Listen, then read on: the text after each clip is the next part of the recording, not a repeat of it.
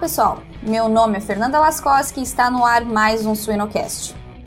Metade do mundo é de mulheres e a outra metade é dos filhos delas. Então, que a gente nunca esqueça assim de qual colo nós viemos, né? É de fato um momento assim para se refletir todas as conquistas, tudo que ainda há de espaço para se buscar. Fiquemos fortes, né? Nos preparemos para todas essas oportunidades que virão. O Suinocast é o primeiro podcast da suinocultura brasileira e nós estamos presentes nas principais plataformas de áudio, como o Apple Podcast e o Spotify. Também continuem conferindo todo o nosso material técnico disponível no Instagram, Facebook, que é totalmente gratuito para vocês.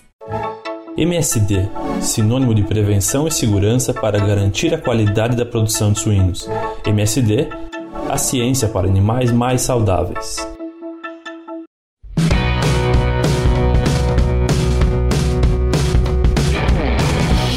Sonocast chega até você através do apoio da MSD Saúde Animal e da Everpig.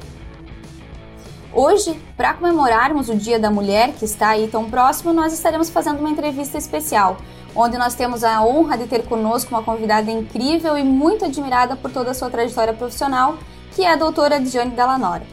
E ninguém melhor do que ela, né, para ter um bate-papo conosco sobre uh, mulheres na suinocultura. Então, tudo bem, Diane?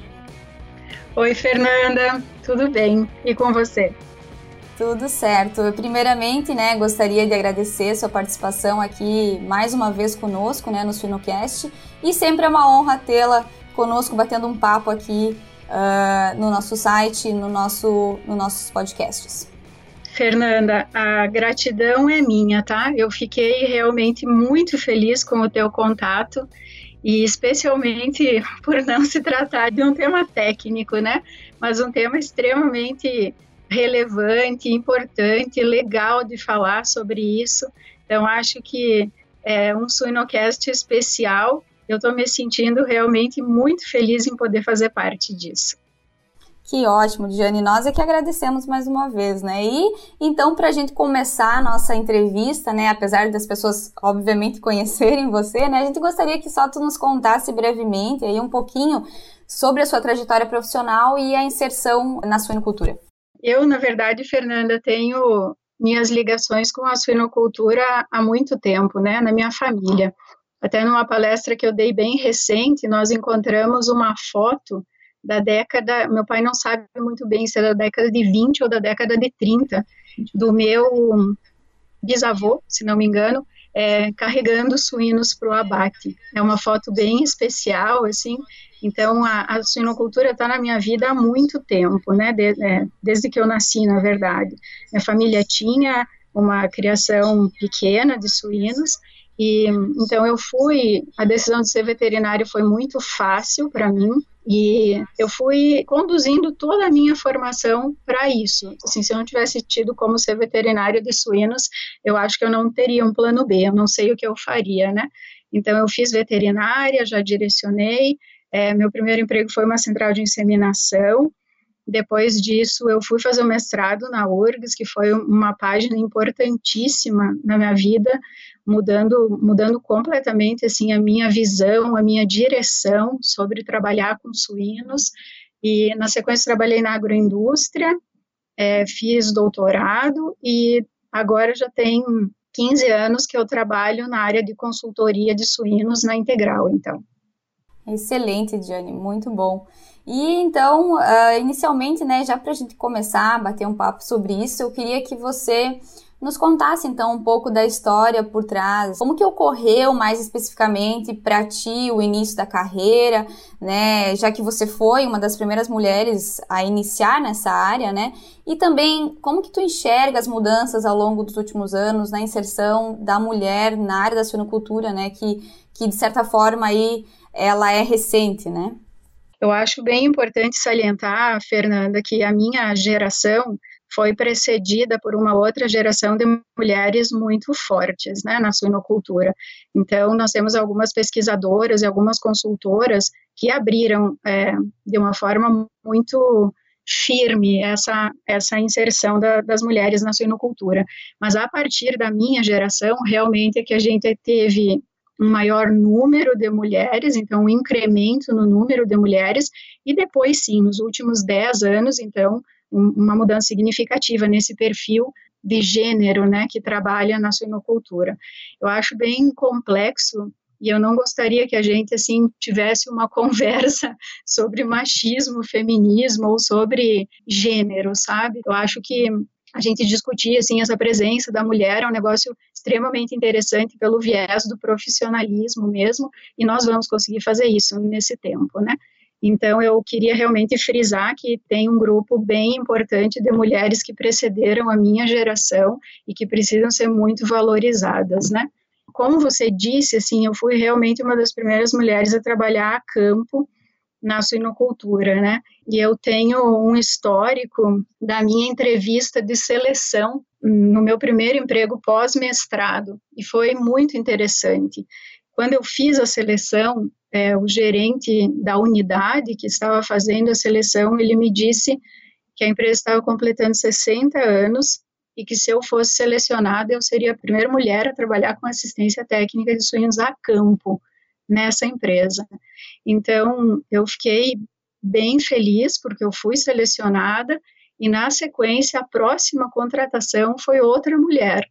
Então, eu sempre fico muito, eu tenho uma sensação muito boa quando eu lembro disso, porque foi, foi extremamente interessante, né? E isso me faz pensar três anos antes, quando eu enviei os meus primeiros currículos pós-formatura na faculdade de veterinária. E o primeiro currículo que eu entreguei pessoalmente, a pessoa me respondeu que sentia muito, mas que não contratavam mulheres para cargos de extensão. Então, a gente está falando do ano 2000, né? Então, isso provavelmente hoje daria algum atropelo jurídico, né? Mas na época a única coisa que eu fiz realmente, posso ter me acovardado, mas eu pensei assim, azar o seu, você vai ouvir falar de mim, né? Então, a minha entrada na suinocultura tem essas duas passagens bem legais. Assim, do ponto de vista de analisar a entrada das mulheres na suinocultura. Então, a minha história ela está baseada na entrada das mulheres na parte de das mulheres formadas, né, da, na veterinária. Mas historicamente, falando de mulheres de forma geral, a suinocultura é uma atividade familiar ela foi estimulada durante muito tempo dentro de uma macro tendência que era a diversificação de atividades dentro das propriedades de pequeno porte. Então, junto com a suinocultura vinha o leite e as aves. Como a suinocultura dentro dessas atividades é a que exige mais força física, me parece que existia uma tendência de que as mulheres ficavam mais com leite e os homens ficavam mais com os suínos.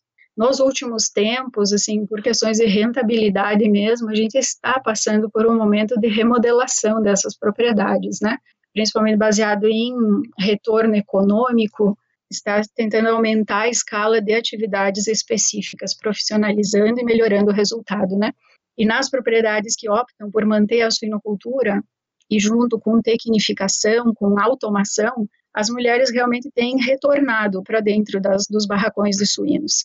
Então, dentro do contexto de mão de obra da atividade base da suinocultura, eu tenho visto realmente essa mudança e um retorno das mulheres.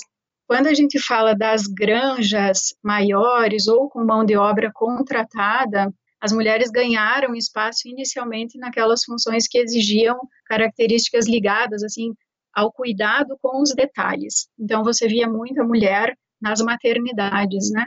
Mas, com o tempo, o que a gente vê, talvez nos últimos três a quatro anos, nós estamos ganhando muito espaço em atividades de comando de equipes, por causa de uma tendência muito grande de se focar em habilidade com as pessoas, né? Então, além de habilidade com os detalhes, com as atividades que precisam de mais detalhes, essa questão de habilidade com pessoas tem, tem pesado bastante nessa alteração das atividades exercidas pelas mulheres é, nas granjas. Concordo plenamente, Diane, até é, bem isso que tu comentou por último aí, acho que a gente como mulher, de certa forma, empatia, né, sensibilidade emocional, um pouco mais até aquela eficiência que a gente chama de, talvez conciliar mais várias funções e tarefas tenha nos colocado também mais à frente desses cargos e nos propiciado, né, esse tipo de, de experiência e inserção maior também, né? Eu acho, Fernando, que tem um outro, uma outra área que eu não comentei, que eu gostaria de complementar, né? Então, assim, nas funções de assistência técnica e da área comercial, eu tenho certeza que um aumento considerável de participação das mulheres nos processos seletivos, ela tem sido decisiva, assim, ou foi decisiva para as primeiras contratações, né? Mas depois disso, assim, o resultado das mulheres nessas áreas falou por si, nós diminuímos muito a desconfiança a respeito de, de se nós seríamos capazes realmente é, de trabalhar na área comercial, de trabalhar na assistência técnica, e o nosso resultado, por si só, fez com que a gente já tenha participação nos times de praticamente todas as empresas. Já pensou estar no top 1% da suinocultura? Acesse academiasuina.com.br e invista no seu conhecimento. É, eu concordo. Excelente, isso mesmo. E uh, já que a gente está discutindo essas questões, né, de características e aptidões, né, você acha que ainda, entrando na nossa próxima pergunta, tu acha que é possível a gente discutir ainda um pouco sobre vantagens, né, desvantagens aí de inserir as mulheres em diferentes posições uh, dentro de uma empresa produtora de suínos ou até nas empresas comerciais, como tu comentou, né? O que, que tu acha sobre isso em relação a vantagens e desvantagens nessa, nesse quesito, Johnny? Eu acho que a gente sempre passa por comparações, né? E eu vou tentar fazer uma análise mais fria sobre isso, sobre vantagens e desvantagens, né? Quando a gente tem, assim, aquelas comparações clássicas entre homens e mulheres, então, assim, ah, certamente homens são marcados pela força física, pela característica de força física, e as mulheres são ligadas a características de emoção, como você mesma citou, né? Empatia, sensibilidade. Então, assim, de uma forma geral, se a gente perguntar para qualquer pessoa quais são as principais diferenças entre homens e mulheres, nós vamos na linha da força física e da emoção, né?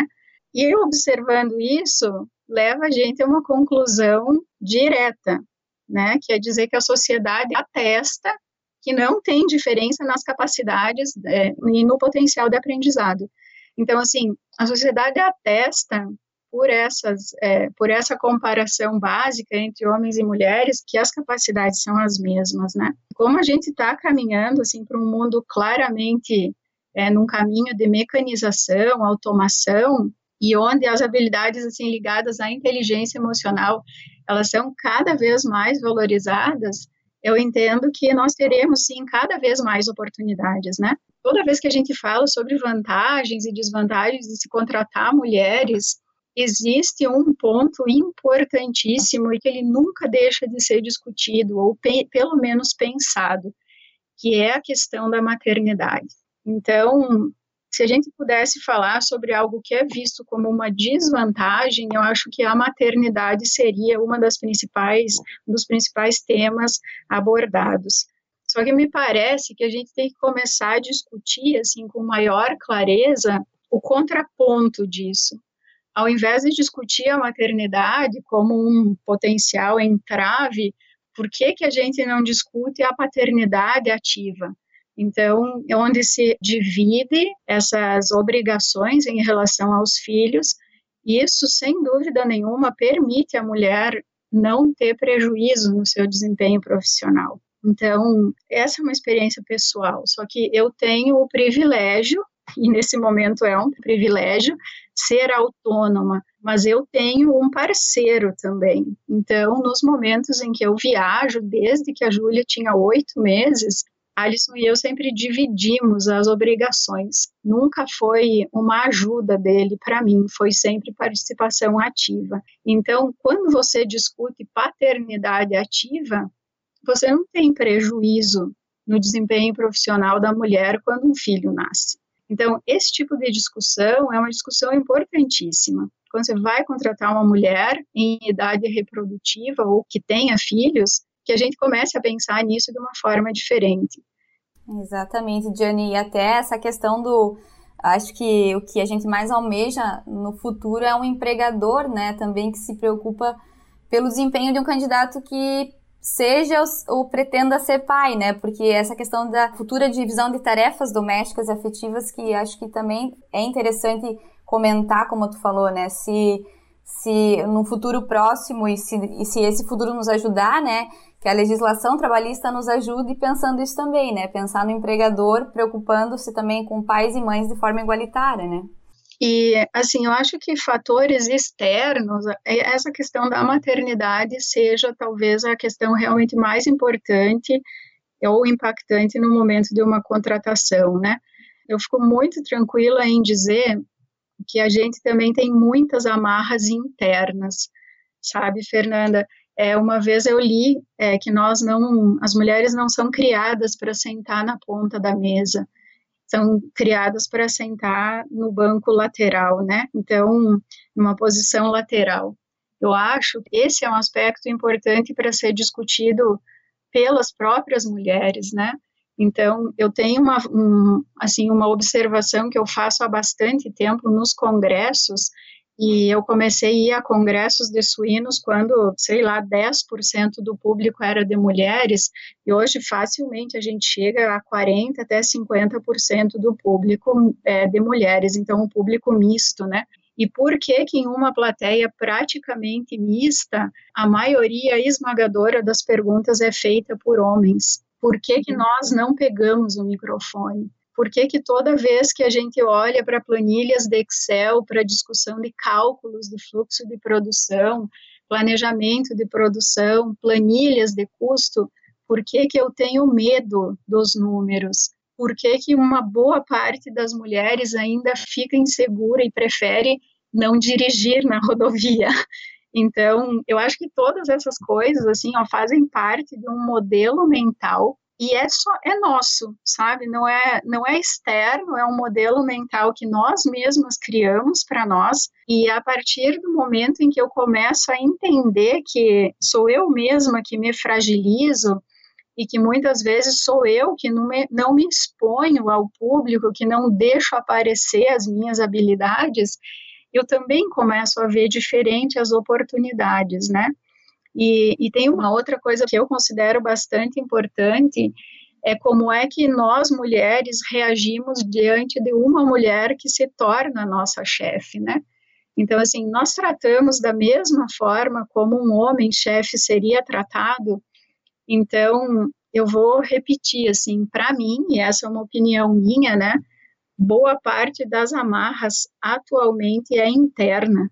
A gente precisa começar por nós mesmos, né? E, e, nessa questão, então, assim, das vantagens e desvantagens, me parece óbvio que equipes mistas equilibram a conta, né? Então, na nossa área, eu acho que, que definitivamente não existem diferenças nas capacidades, e então a gente tem que parar de discutir realmente vantagens e desvantagens de ter mulheres na equipe, né? Então, toda vez que a gente começa a falar sobre isso, a gente dá um passo atrás, na minha opinião. As capacidades são as mesmas, né? A gente precisa se libertar dessas amarras internas, dar a cara a tapa e, e fazer, fazer essa máquina funcionar. Exatamente, Diane. Até eu estava assistindo uma palestra recentemente, onde eles comentaram sobre um relatório que, que saiu na, se não me engano, na Woman in Business é, in Management, que é um, uh, uma organização ali que eles, onde eles fazem umas, alguns relatórios sobre essa questão de, de trabalho em si, né? E pertence até ao, àquela Organização Internacional do Trabalho, né? E eles estavam comentando sobre essa questão de ter uh, uma diversidade, né, um balanço de gênero bom dentro das equipes e o quanto isso pode se tornar mais eficiente dentro de uma empresa, né? E até eu anotei na época que eu assisti essa palestra que eles estavam comentando que empresas com não só com líderes femininas, mas que tem mais líderes femininas, né, que o habitual apresentaram em uma rentabilidade maior de até 20%, mas que o que, que o que eles queriam deixar como mensagem, né? é que as companhias elas deveriam olhar mais para o balanço de gênero como uma questão de base, né, de melhoria de produtividade, de melhoria de rentabilidade, porque um gênero contempla o outro, né, e não apenas como uma questão de recursos humanos, né, tipo eu preciso incluir uma mulher para ficar é, humanamente melhor, né, não, pensando na questão do balanço de gênero, como tu falou, né, na, na rentabilidade e na melhor produtividade que essa que esse balanço de gênero pode gerar. É, eu acho que isso daí é, esse é o ponto, sabe, Fernanda? A, a, gente não, nós não estamos em busca de migalhas, né, ou de, ah, assim, ah, eu preciso incluir porque é socialmente aceito atualmente que se tenha mulheres, ou até é, em algumas empresas isso é regra, né, que você tenha um determinado percentual de mulheres no, nos quadros, né. Então, eu acho que, que com o tempo, assim, as coisas sempre demoram um pouco mais quando você precisa ir provando, provando por A mais B que funciona, mas eu acho que a gente está num caminho bom, assim, eu acho que nós estamos na nossa área, assim, falando do que eu conheço, que é a nossa área, nós pulamos, nós já passamos dessa fase, assim, do só porque é socialmente necessário, né, ou publicamente necessário. Eu acho que a gente já está caminhando para as tomadas de decisão baseadas, assim, nessa, nesses fatos e dados realmente que mostram que o equilíbrio é necessário, né, é não só necessário, é positivo, né. Exatamente. E o que, que você acha, Diane, dos cargos corporativos, né? Você acha que a gente tem que se posicionar mais, ter uma inserção maior, ou quem sabe, assim, uh, seriam cargos que no futuro nós nos tornaríamos a maioria ou não? O que, que tu pensa em relação aos cargos corporativos com a inserção da mulher, né, nesse caso? Sobre os cargos corporativos, Fernanda, há uns anos atrás, o Fernando Bortoloso me deu assim uma, um exemplo perfeito que nos mostra a realidade, né? Ele falou assim: "Ah, você está voando bastante, né, Dijane? O que, que você vê nos aviões, né?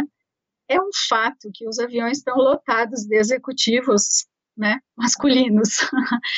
Então, é um fato na nossa área também que nos cargos tomadores de decisão, a esmagadora maioria é ocupada por homens, né?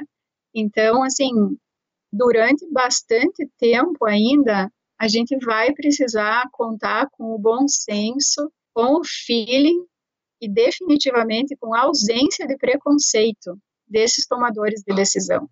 Então, assim, para que o fato de usar calcinha ou cueca tenha menos impacto do que o mérito para ocupar um determinado cargo. Então, ah, nós passamos pelas seleções dos RHs, sim, os RHs têm maioria feminina, isso é um fato, mas quem assina, quem define por uma contratação é o gestor da área. E os gestores das áreas são a maioria homens. Então, assim, quem ainda assina a contratação de mulheres ou de homens são homens, né? Então, assim, isso está fora do nosso controle como mulheres, né? Então, assim, isso não está embaixo das nossas asas. Mas o que está embaixo das nossas asas, assim, o grande ponto que a gente precisa discutir como mulher é a nossa preparação. Conhecimento técnico, habilidade de gestão de pessoas, de equipes, habilidade com números, resistência à pressão, esse é um negócio extremamente importante. E eu não estou falando de ser é, de assédio moral, de ser coagida, resistência à pressão por resultados, à pressão do dia a dia por buscar meta, buscar números, que esses cargos corporativos exigem isso. Equilíbrio emocional, eu acho que a comunicação clara, ser objetiva e ser ágil são, sem dúvida nenhuma, as características mais importantes. A gente precisa criar um histórico sólido que não deixe espaço para dúvida se eu sou ou não sou a pessoa certa para o cargo. Então, assim, ser o melhor que eu posso ser vai definir em algum momento o meu destino. Assim, mesmo que a gente tenha é, algum tipo de preconceito, e vamos, vamos admitir que em algum momento isso ainda existe, eu acredito que num nível muito, muito menor do que na década passada, quando você constrói um histórico muito sólido, você não deixa dúvida para quem quer te contratar. Então, a gente precisa cuidar muito da nossa formação para que no momento da tomada de decisão a gente esteja pronta para esses cargos corporativos. Em busca de novas oportunidades no mercado da suinocultura, acesse swinehunters.com.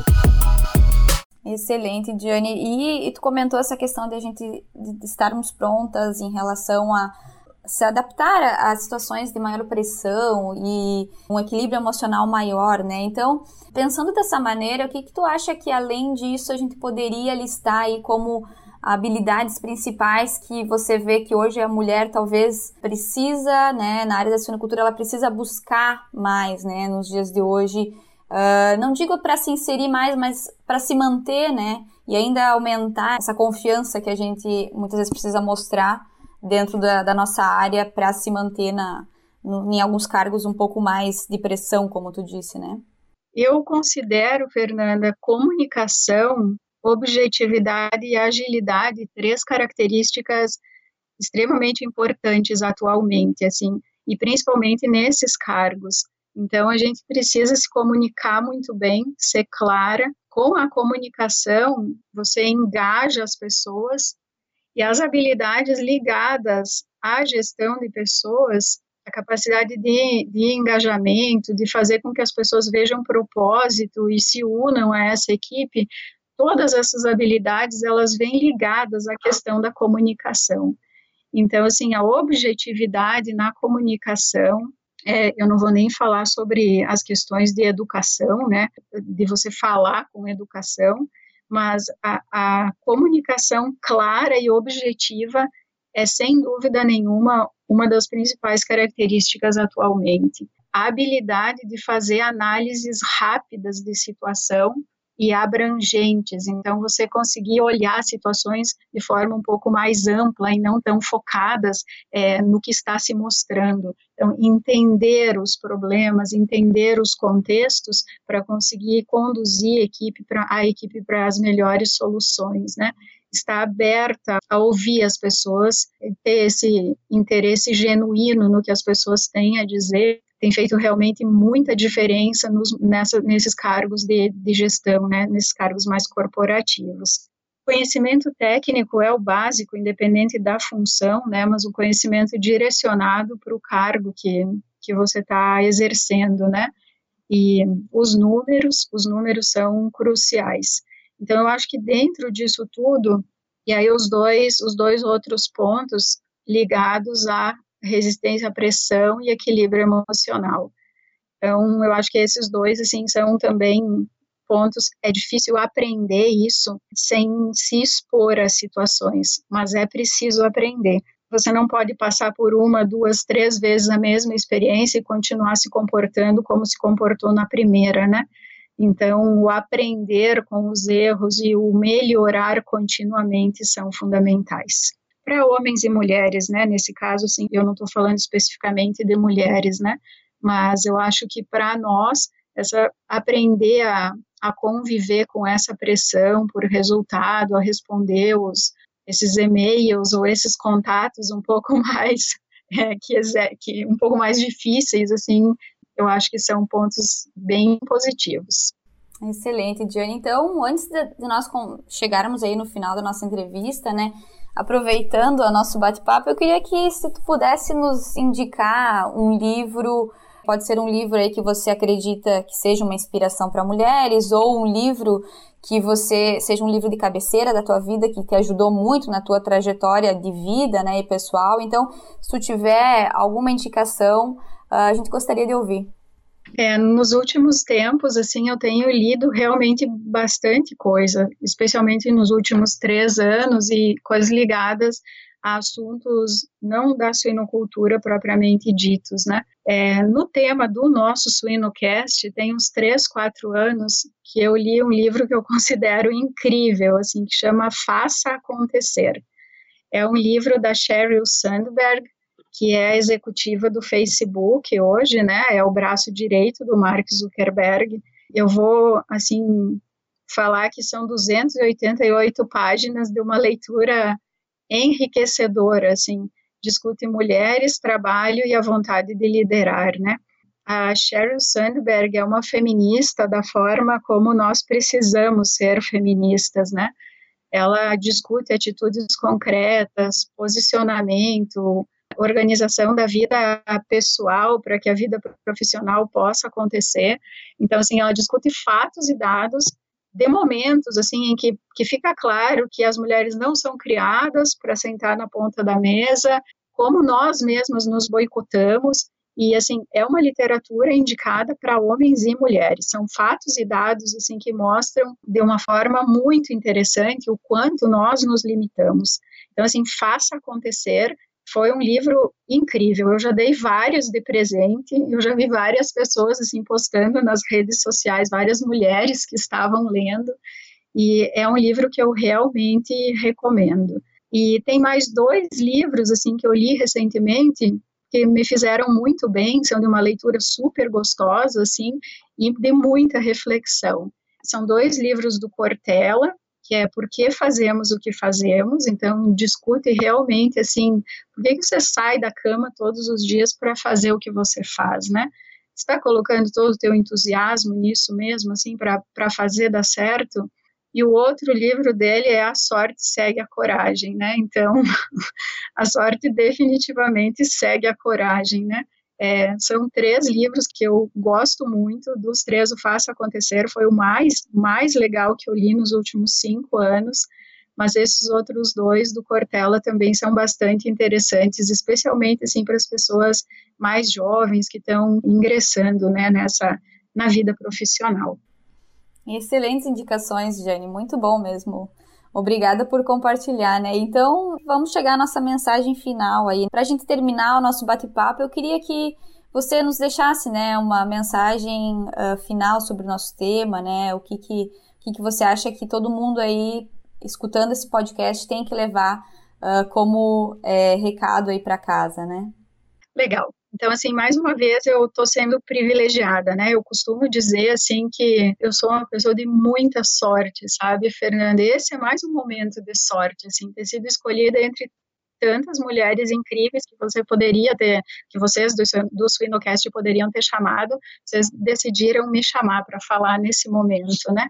Então, assim, na minha rotina, eu tenho sorte de conviver com praticamente todos os níveis da produção desde as famílias produtoras de suínos, os funcionários, os gestores técnicos, os donos, os administradores, e eu tenho vivido experiências incríveis, assim, com o envolvimento das mulheres em projetos de melhoria de resultado.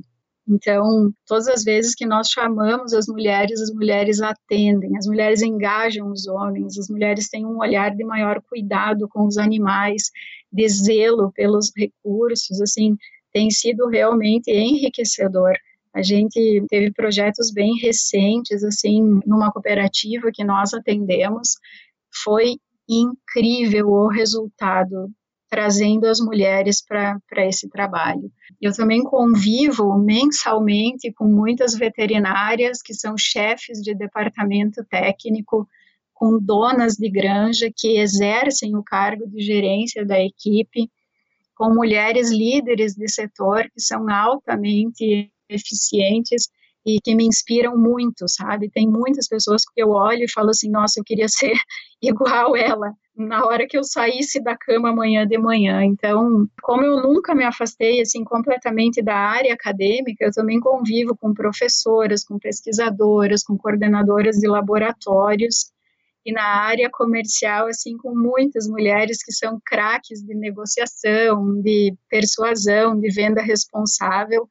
Então, eu me considero realmente uma pessoa de sorte por poder olhar para isso tudo e tirar aprendizados para mim, para melhorar continuamente, né?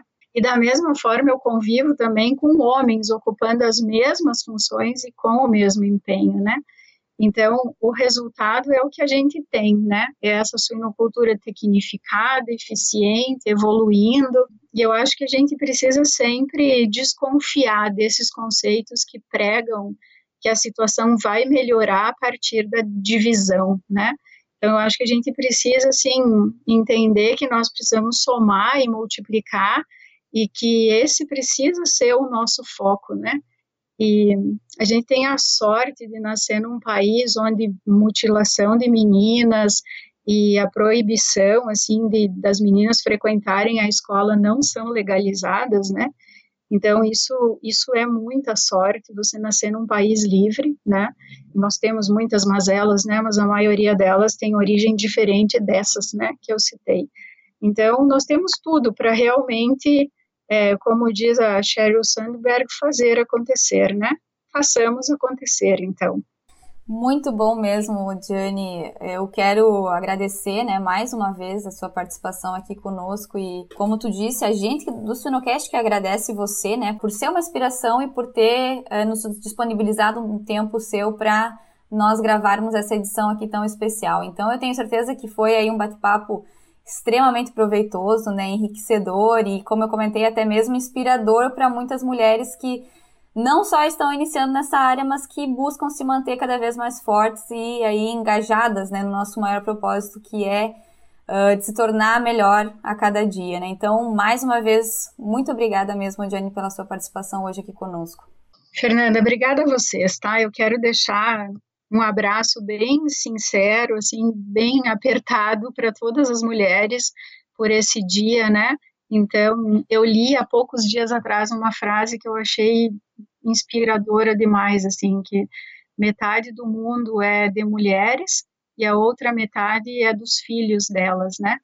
Então, que a gente nunca esqueça, assim, de qual colo quentinho nós viemos, né? É, de fato, um momento, assim, para se refletir todas as conquistas, tudo que ainda há de espaço para se buscar, mas é, é como eu, eu fiz questão de frisar, assim, a minha opinião é de que a gente precisa estar pronta para assumir esses desafios e que isso é uma questão interna, né, então fiquemos fortes, né, nos preparemos para todas essas oportunidades que virão. Obrigada a vocês por esse, por esse momento aqui e eu vou estar sempre à disposição. Eu admiro demais o trabalho de vocês, acho que são pessoas extremamente corajosas que começaram esse projeto, traz conhecimento mais amplo possível de todas as áreas. Parabéns para vocês e que continue esse trabalho tão legal. Muito obrigada então, Jane. Um abraço para você. Abração. Tchau, tchau.